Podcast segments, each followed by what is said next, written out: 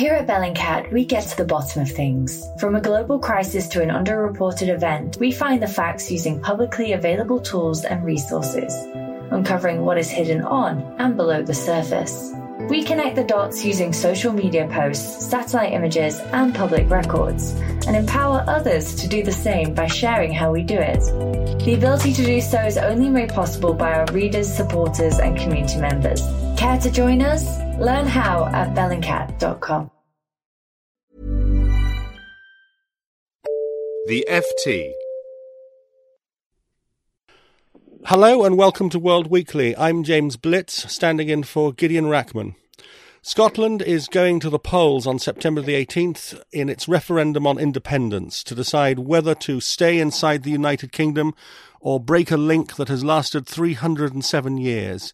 Uh, it's an extraordinary campaign, and it's one which has proved very unpredictable with the rise of the Yes campaign led by Alex Salmond in the polls. And it looks as though it's going to be very close to call uh, when voting happens on September the 18th.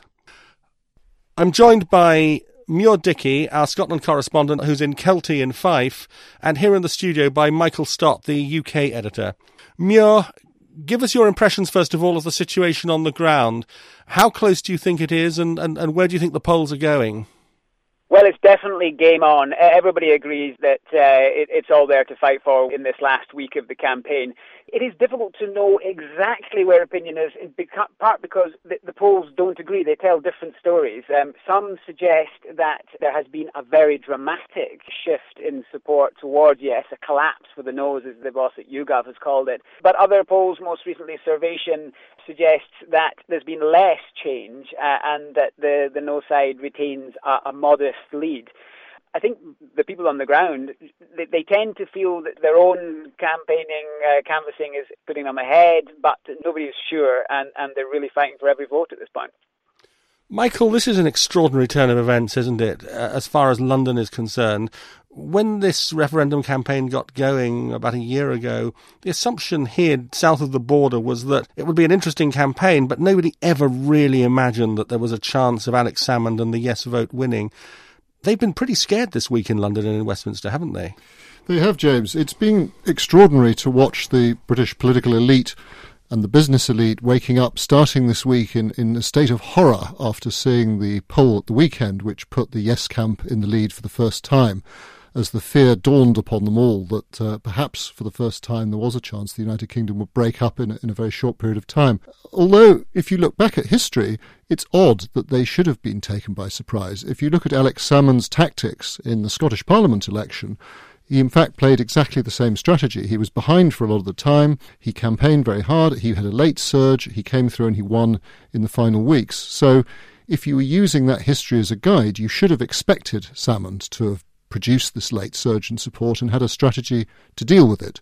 And I think the charge that can be levelled at the no camp is that they don't appear to have planned for that late surge and don't appear to have had a strategy which made them look this week a, a little disorganised, shall we say, when as they were hastily trying to marshal their forces to shore up the no campaign. Mure, do you agree with that analysis in Scotland? Well, I think they've struggled to present the kind of positive message of the future in the United Kingdom um, that that would inspire people and win over people in the middle. The Yes camp, the Yes message has seemed more positive, more upbeat. They've cast it in many times as a kind of uh, a contest between hope and fear. But also, I think uh, perhaps the No camp, particularly Labour Party and, and the other pro-union parties, have not really recognised that while the SNP and Alex Salmond are the core of the Yes campaign, that it has become more than them. It's not a party political battle. And so, uh, as Michael was saying, they've had this strategy of, of building support at the grassroots and, and bringing it to a crescendo before the uh, before the vote.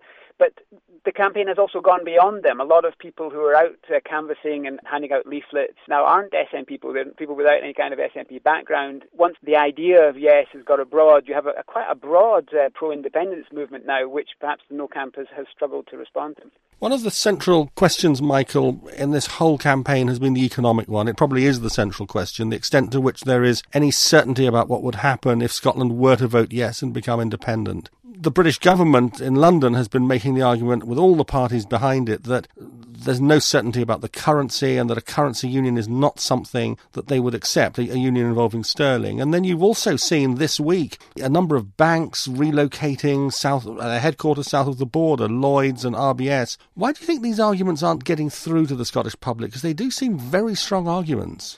I think you're quite right, James, that the economic arguments may well be the ones that uh, sway voters in the end when they when they come to cast their ballots. I would divide the sort of the economic part of the campaign to two parts. I think what happened earlier in the campaign, if you like, the scare tactics from the no side, uh, have not proved terribly effective, and the polling has shown us that, largely because the Scottish voters discounted them as scare tactics and fear tactics and didn't entirely believe some of them.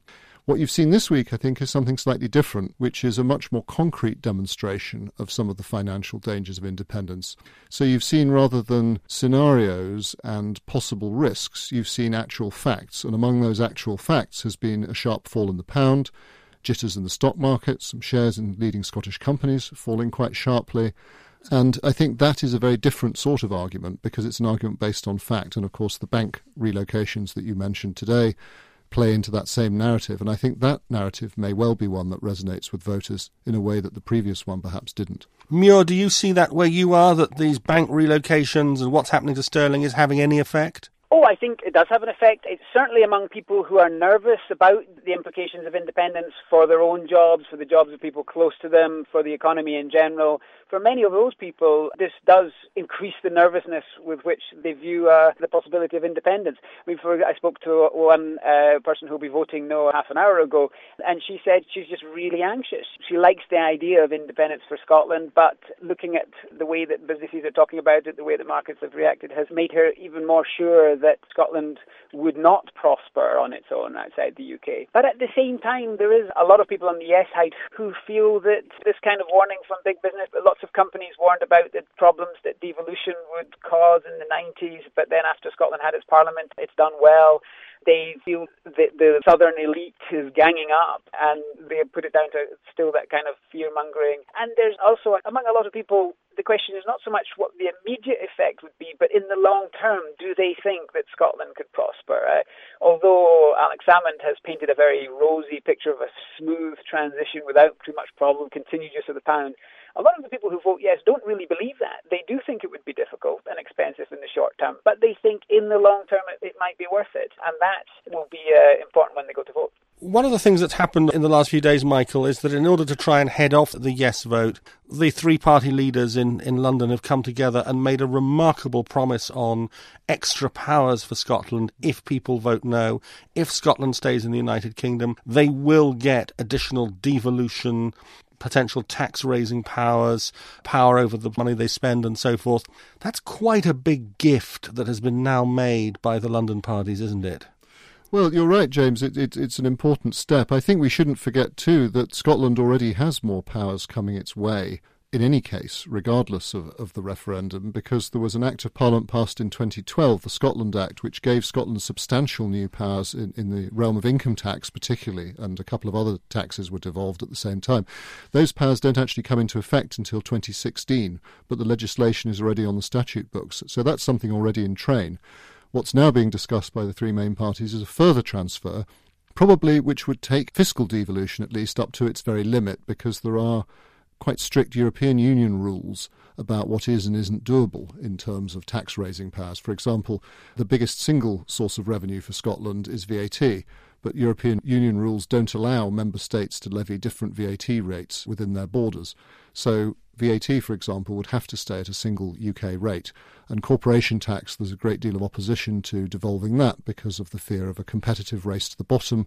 You might see Scotland trying to emulate Ireland and, and set an extremely low rate to lure companies, which would be very detrimental to the rest of the UK. So I think this, this package that the three parties are talking about is probably, if you like, their, what they hope is their final gambit that would uh, represent the completion of the devolution process. And Mure, from where you are on the ground in Scotland, do you think that final gambit on devolution is having any impact? Is, is it swaying people towards the no in the way that David Cameron, Ed Miliband, and Nick Clegg would like?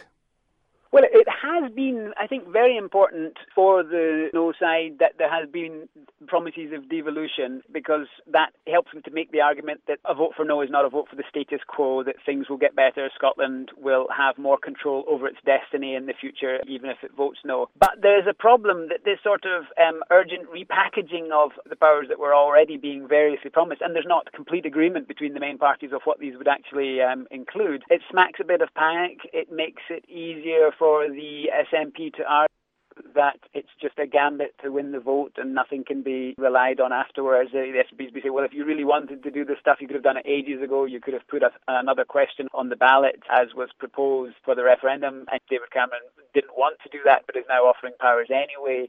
So they're, they're kind of picking at that. But I, I think it's important that there be a sense that things will change. I'm not sure how many voters are looking at the details and how many will be convinced by the flurry of activity over the last few days.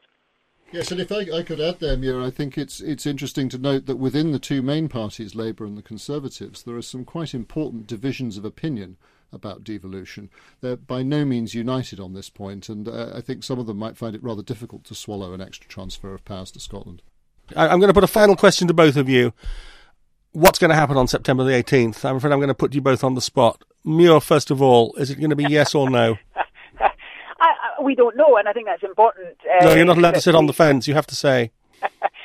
if I, if I was going to bet, I would probably bet on a no, just because we see in, in other referendums, most obviously as a parallel, uh, Quebec, a shift towards uh, the conservative vote at the end. But I don't think anybody should take that for granted. Michael? I would also say it's going to be a no. But at the same time, it's going to be close, isn't it? It's going to be close, and I think it, the relationship of the United Kingdom and its constituent nations will change irrevocably, despite you know whatever the result of the referendum. Michael Stott in London and Mure Dickie in Fife in Scotland. Thank you very much indeed. This was World Weekly. I'm James Blitz. For more downloads, go to ft.com forward slash podcasts. Hi, I'm Daniel, founder of Pretty Litter. Did you know cats tend to hide symptoms of sickness and pain? I learned this the hard way after losing my cat, Gingy. So I created Pretty Litter, a health monitoring litter that helps detect early signs of illness by changing colors, saving you money and potentially your cat's life. Pretty Litter is veterinarian developed, and it's the easiest way to keep tabs on your fur baby's health right at home. Go to prettylitter.com and use code ACAST for 20% off your first order and a free cat toy. Terms and conditions apply. See site for details. Planning for your next trip? Elevate your travel style with Quince. Quince has all the jet setting essentials you'll want for your next getaway, like European linen, premium luggage options, buttery soft Italian leather bags, and so much more. And is all priced at 50 to 80% less than similar brands. Plus, Quince only works with factories that use safe and ethical manufacturing practices. Pack your bags with high-quality essentials you'll be wearing for vacations to come with Quince. Go to quince.com slash pack for free shipping and 365-day returns.